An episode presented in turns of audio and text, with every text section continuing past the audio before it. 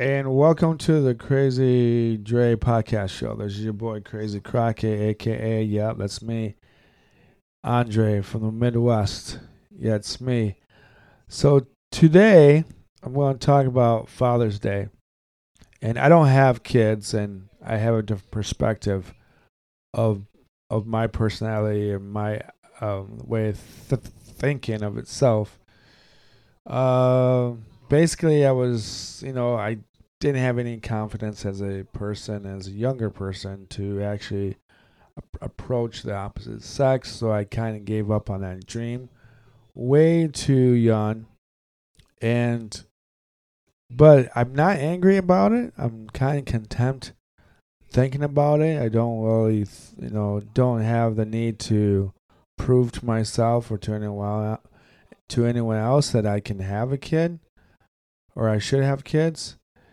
I think one thing I really think the the reason why I never had kids or never decided to have kids is somewhat kind of goes a hand about being confident and being around the opposite sex, but also understanding that that because I was abandoned and because I was kind of left to, to die, and I was kind of saved by people in the apartment complex, and they sent me to an orphanage. So when I was in the orphanage, I had no concept of who I was. I knew I existed, but I knew that I was nobody, and I didn't have that train of thought to even know that what that meant. And and when I was adopted, that's the first time in my life that I had parents. And and I think part of the problem that I reason why I gave up on having my dreams as kid or having kids is because I train my idea, my thoughts that one there's not gonna be any woman that wants to have kids with me. Two, I'm never to have enough money to take care of my kids. And three, how how would I be able to take care of my any of my kids by myself if I didn't have a spouse for a couple hours? If my wife went out about shopping or any type of idea of where she might want to just, just go with her friends or family. And and I think part of that reason was that I never have that faith in taking care of my uh, any of my uh, offspring is because I actually don't think that if my parents, if my birth parents, couldn't really take care of me, how would I be able to take care of myself and other people, or the small kids in itself? So when I was in Colombia, and I was adopted, I remember there's a, a, a French family who were uh, thinking about adopting me. I spent uh, a day with them. Uh, they picked me up and they uh, took me around Medellin, Colombia, and and we went out to eat. We had dinner. We had whatever meal that they planned to to feed me. And I remember I was in the hotel with them. And I would, must have been in a family room, and they must have been in somewhere in the kitchen or something. And I remember that I spaced out and I started to nod my head left to, right.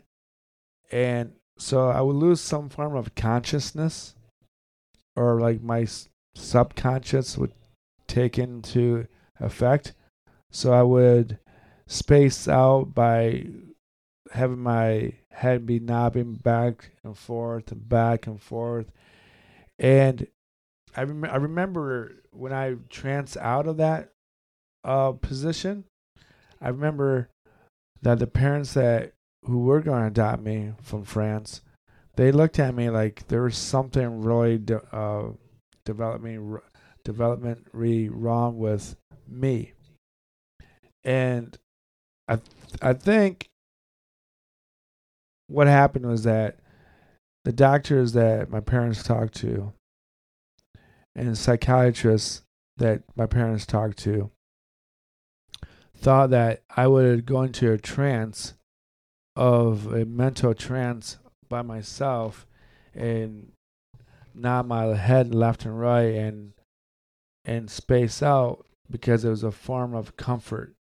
It's a form of a of the way that I would comfort myself because as a person who was abandoned or children who were abandoned, they have a form of a way of comforting themselves. So my way was spacing out, nodding my head left and right, uh, looking really like I was mentally uh, disabled or mentally retarded. And I like to use the word retarded because it it gives a good uh, illustration of what of, of what a mentally retarded person looks like. They're not they're, they're conscious and their subconscious isn't really there, and you don't know if they are actually coherent of their own existence, along with you don't know they see you around them as as a as a person who exists.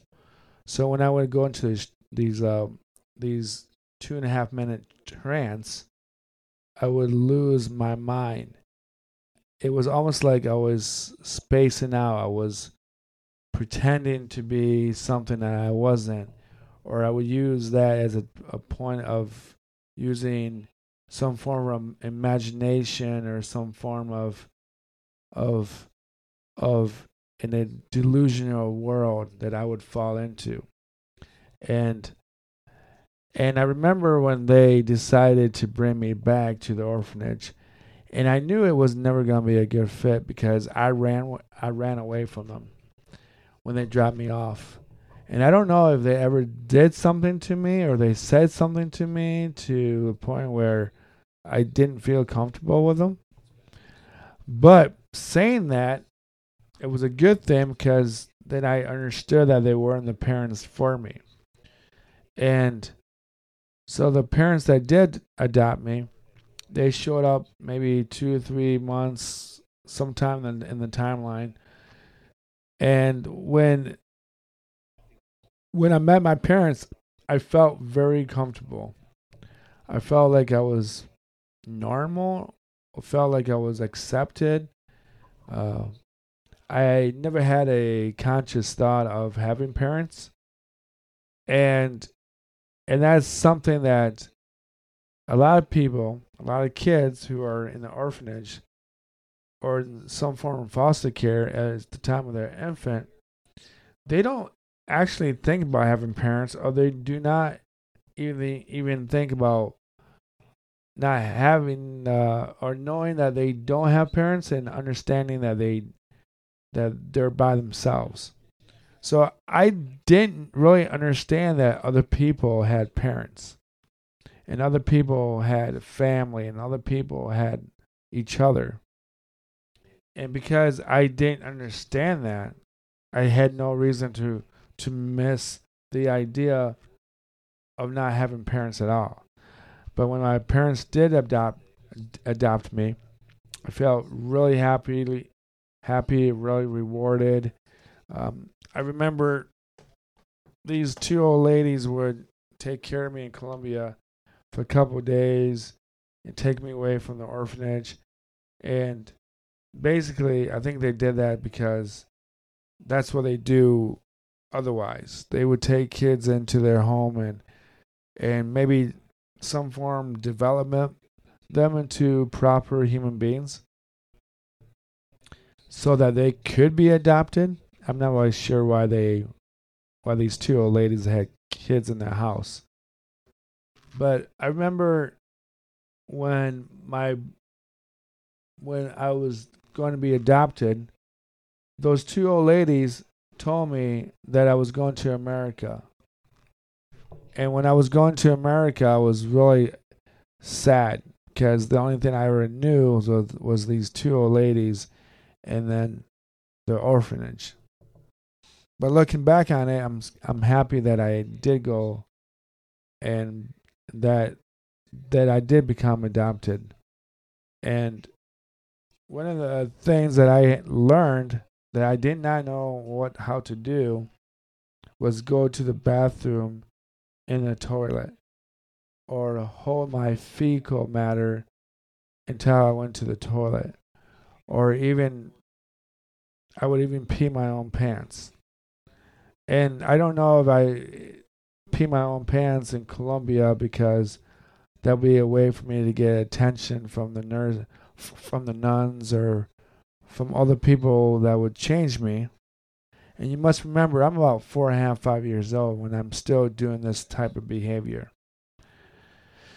But in at the time when I was five years old, I was I was still pooping my pants and I was still peeing my pants. And I don't know if I didn't want to listen to the old ladies or the to the nuns or anyone out there in the orphanage. But when I came to America, I remember that's the first time that a male influence taught me what I'm doing is incorrect. And I remember the only time that he really spanked me, my adopted father, was the time when I had to go to the bathroom, and he knew I had to go to the bathroom. And we were about right about where the toilet was, and and he had my pants down to to, to throw me on the toilet, and I still pooped my pants. And come to think about it, that's the first time that I can remember any type of any type of of discipline by a man in my life. And I remember when I when he did spank me, that was the last time that I would ever put my pants. And th- th- it was something that I that a lot of people don't understand that that's one of those elements of of why fathers are important. Not to be like spanked by their father and just like show fear in their children, because that's not what I got out of it. What it was is that he taught me to think, just to think. He didn't teach me how to think, he taught me to think he taught me like you cannot do that. You're you're too old to do that. You did that just to find a way to get attention from for from somebody, from anybody or from myself so that it would come back to change your diaper. And I wonder and I wonder when I was in the orphanage that I put my pants and I remember the nuns used to get really mad and they really spanked the living crap out of me. But I must have blocked that out because when I came to America, there were a couple of little black and blue marks on my rear, rear end, on my butt. And no one really taught me to think. I, w- I was a mute in Colombia, I didn't speak. I had very low vocabulary. I had very low uh, attention span. I had very low of of any type of uh, connection, a mental or physical connection to anybody. And that was something that I always wondered if that's why I never learned how to go to the restroom correctly. Because everything that I did was wrong. So in, in Colombia, everything I did was not a good thing. I was treated like an imbecile or something like a mentally retarded child. And no one could ever communicate with me in a proper way. And I don't know what exactly clicked in my mind when my father and my mother in America adopted me.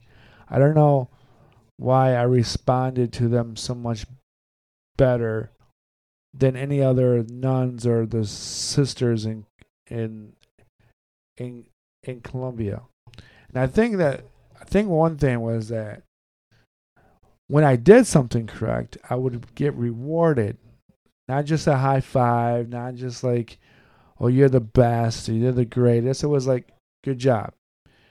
It was something that was really just simple. And that's something that people need to realize that's why fathers are good for. They're not they're not some way supposed to be all hands on and touchy with the with the kids. They're supposed to be kind of a unspoken respect to your to your father and there's some form of compassion and some form of of discipline and some form of happiness all put together without being over exaggerated uh, feeling. So, for example, my father would not get over mad about something that I did wrong. He would just question my behavior by asking me a simple question why? If I did something good, and it would be something like homework or it'd be something I did at school or something I did at home or I had chores. If I did a good job, he, he would compliment me.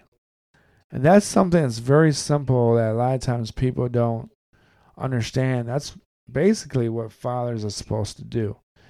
And I would actually really question anybody that says like single women who says, "What I can be the father and their and their mother. I can do all the stuff that they want that men can do with their children." But that's something that's I would question that. There's some things that only women are allowed, to, not to allowed to do. There's only certain things that women are able to do, is be more sympathetic, more touchy, more feely, more like comp- more physical love, like hugs and kisses, and that type of ordeal. And for me, that worked very well with my adopted mother until I was to a certain age. And I think that was because my mother had a difficult time processing uh, parenthood after the child grew out of that cute, cute preteen, that preteen uh, mindset. My birth, my, my my adopted mother was very good when I was five years old to like ten years old, but then she lost interest in having any type of a emotional or some little form of physical compassion. So I think so I think that a lot of times you know with my standard of life or my and how I develop as a man it, you know if you don't have parents who are emotionally or physically balanced then you're going to raise kids who are unemotional or or physically challenged. And what I mean by emotional, if kids don't have fathers that can give them some emotional sympathy, they're going to be, or some form of discipline, they're going to have problems with authorities and I was lucky that I was raised by a father who was highly disciplined, but very good at at giving out emotional support. And with my adopted mother, it was it was weird. It was like I never lived up to what she thought what I should have been. I think she was hoping that I would by adopting me, I would think she was hoping that I would just f- physically and mentally become a full, productive person. And for my father, he kind of understood that my mental capacity as a highly intelligent person would probably would never happen. So, for example, me having a high paying job me uh, having me or having the idea of me being in a long term relationship or some state of mind of that ideology of what most kids grow up to be. They grow up to be like their fathers and their mothers, and they get married and have kids, and they pass down the family the family tradition. So he never put that type of pressure on me to think about that, or to feel like I was a loser for, for not having that. So that was a element of very well uh, parenting based on my father. And people, you know, people really should have a father like mine because he was able to communicate with all types of kids that he taught at at the um, secondhand school systems with for kids with behavior or mental disability. So, and I remember a lot of kids that that that my dad coached or taught. They would come up to me and say, "Hey, how's your dad doing? Your dad was an awesome man, or he is an awesome man, and he was a person that was um,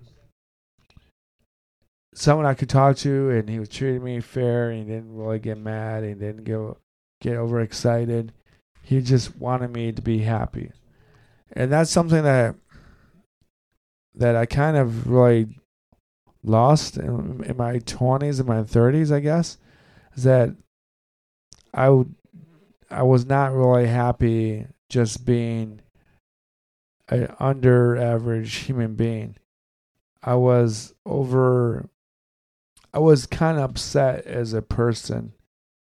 And that's something I guess I learned from from my father is like if, you can't have what you want, then it's okay because you were never supposed to have it. That's not the goal of your life. You got to find other ways to make you happy. If you if you if you're not gonna be if you, if you can't be an athlete, or if I cannot be an athlete, I can find other ways to enjoy life in itself. So so I feel like I feel like that's one of, of a mental state of mind that my father taught me. And because he taught me that, he I was I was able to to learn how to to find other interests in my life, like music or or reading biographies or or just even cooking or going out and meeting new people because he embraced the idea of me having a full life without feeling bad for not having kids or not getting married or anything like that. And, you know, I have a lot of heroes, but a lot of heroes, they just can't ever be your father. They can't. They're not there to be your father, they're there to motivate you. So they're there to heroes are there to motivate you and your interest. Fathers are there for you when you need someone to give you a good sense of what life is about. It's not about money and fortune and fame or not about driving fancy cars or it's really about family. And I think a lot of people a lot of kids out there are missing out on having fathers because what matters in life is 10 to 12 people in your circle. You know, your brothers and your sisters and your parents and your father and your spouse and your kids. That makes up about 12 people right there. And that's what that's all it really matters. That really does. That's all really matters. And I wish that people had a father, father, a father like mine, because I'm able to, I'm able to, to live a full, a full life. I know I can live a full life, and he's the one that's encouraging me to to live more free, to not have to work so much, uh, to focus on what makes me happy. If it's going golfing, if it's going or eating out and at a nicer restaurants, or reading books about uh, political leaders of this country. It's just an advantage to have a father in your life. It, it just really is. And I hope that along the way, I hope that someday, if anyone listens to this podcast and they're thinking about having kids without a, a significant other as a spouse, I'm hoping that they don't see it that way. I hope that they want their spouse in, in their lives so that they can enjoy raising their kids together, even if they're separated, or even if they decided long ago that they didn't want to be together with kids, but wanted to have kids together, which doesn't really make sense. But people do that. They have kids and they don't live together. And a lot of times they they separate and the one partner decides to leave and never come back. Or one partner decides not to tell the man that had a that they conceived a child together that the child even exists. So this is a shout out to all the fathers out there that are still there or who've been there from the beginning. Uh, this is a shout out to all the women out there who who who uh, who decided to have kids with somebody, with a man, and help and and and not think about all about themselves, but thought about their kids' development. And I'm not, and I'm going to say this once, and I only need to say this once. I'm not, I'm not going to get involved about the the LBGTQ community. This is not a bashing on people who have people who are in the same sex relationships who have kids. This is not, I'm not saying anything like that. I know someone out there will be listening to us and say, well, well, you want someone to just have mothers and fathers. Well, I come from the world with mothers and fathers. But I'm not saying that if you're in a gay relationship that two men or two women are not able to have kids. I just think where I my perspective is that I'm very lucky that I was raised by two people that cared about me and I was lucky to have a father who actually taught me to think and taught me to think and how to think and learn how what to think about and taught me to be observant to be honest to be uh, self, somewhat self disciplined in some form and shape. Uh, someone that I wish I had more confidence as a younger person, but now I get what my father and other people around me was trying to teach me. So, shout out to all the fathers out there. I hope everyone has a good Father's Day. Um, and uh, shout out to everyone else out there and I'll talk to you all in the next week or two. If I don't have another show for two weeks, it be because it'll be because I'm moving. All right, kids. Peace, love. This is the Crazy Dre podcast show, aka Crazy Crockett, aka Andre. Peace and love. I'm out.